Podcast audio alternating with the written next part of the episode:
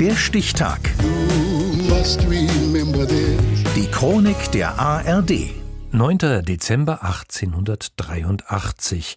Heute vor 140 Jahren wurde in Mönchengladbach Josef Pilates geboren, Begründer der gleichnamigen Trainingsmethode. Fabian Metzner. Cameron Diaz macht es, Gwyneth Paltrow, Sandra Bullock, Madonna, Tiger Woods ebenso und auch Herbert Grönemeyer fühlt sich dadurch besser. Ich mache also Pilates, ich sehe blendend aus, ich habe ein 8-Pack und ich sehe brillant, werde immer schöner und ansonsten geht es mir gut. Die Rede ist von Pilates, ein Ganzkörpertraining entwickelt von Josef Pilates. Fersen heben, Beine strecken, Fersen unter den Holm schieben, Knie beugen. Fersen heben, Beine strecken, Fersen unter den Holm wieder ran. Nach 10 Stunden fühlen Sie einen Unterschied. Nach 20 Stunden sehen Sie einen Unterschied.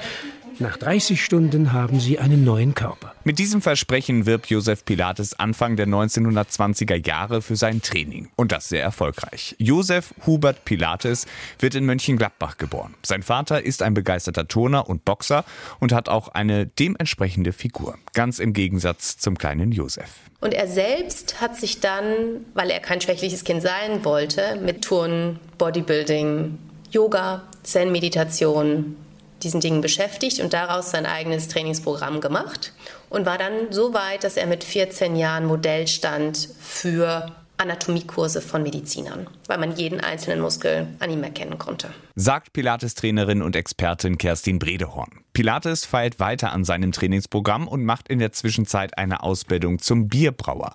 Diesen Job will er aber nicht dauerhaft machen. 1912 zieht es ihn nach England, wo er Boxer und Zirkusartist wird, bis irgendwann Scotland Yard auf ihn und seinen Körper aufmerksam wird.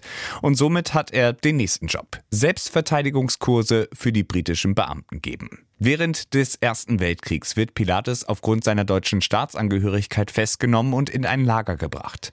Dort arbeitet er weiter an seinem Trainingsprogramm und baut sich aus Alltagsgegenständen Sportgeräte. Es fing wohl so an, dass er aus Krankenhausbetten Federn genommen hat, die an die Wand montiert hat, sodass bettlägerige Mitinsassen schon liegend trainieren konnten. Er hielt von der damaligen Aussage, man sollte ruhen, um gesund zu werden, nichts. Am Ende des Ersten Weltkriegs zieht Pilates zurück nach Deutschland. Er eröffnet dort eine Boxschule und reicht die ersten Patente für seine selbstgebauten Trainingsgeräte ein. Lange hält es ihn aber nicht in seiner Heimat.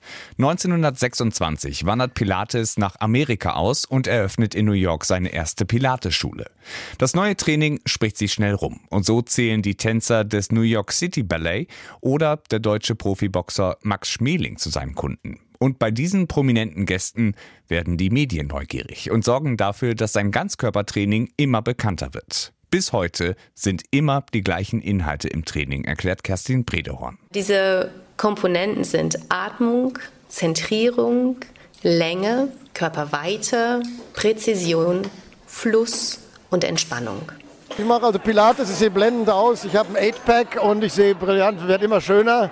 Und ansonsten geht es mir gut. Bis zu seinem Tod entwickelt Josef Pilates über 20 Geräte und über 500 Übungen, die immer noch gelehrt werden. Geboren wurde der Erfinder dieses Ganzkörpertrainings heute vor 140 Jahren. Der Stichtag. Die Chronik von ARD und Deutschlandfunk Kultur. Produziert von Radio Bremen.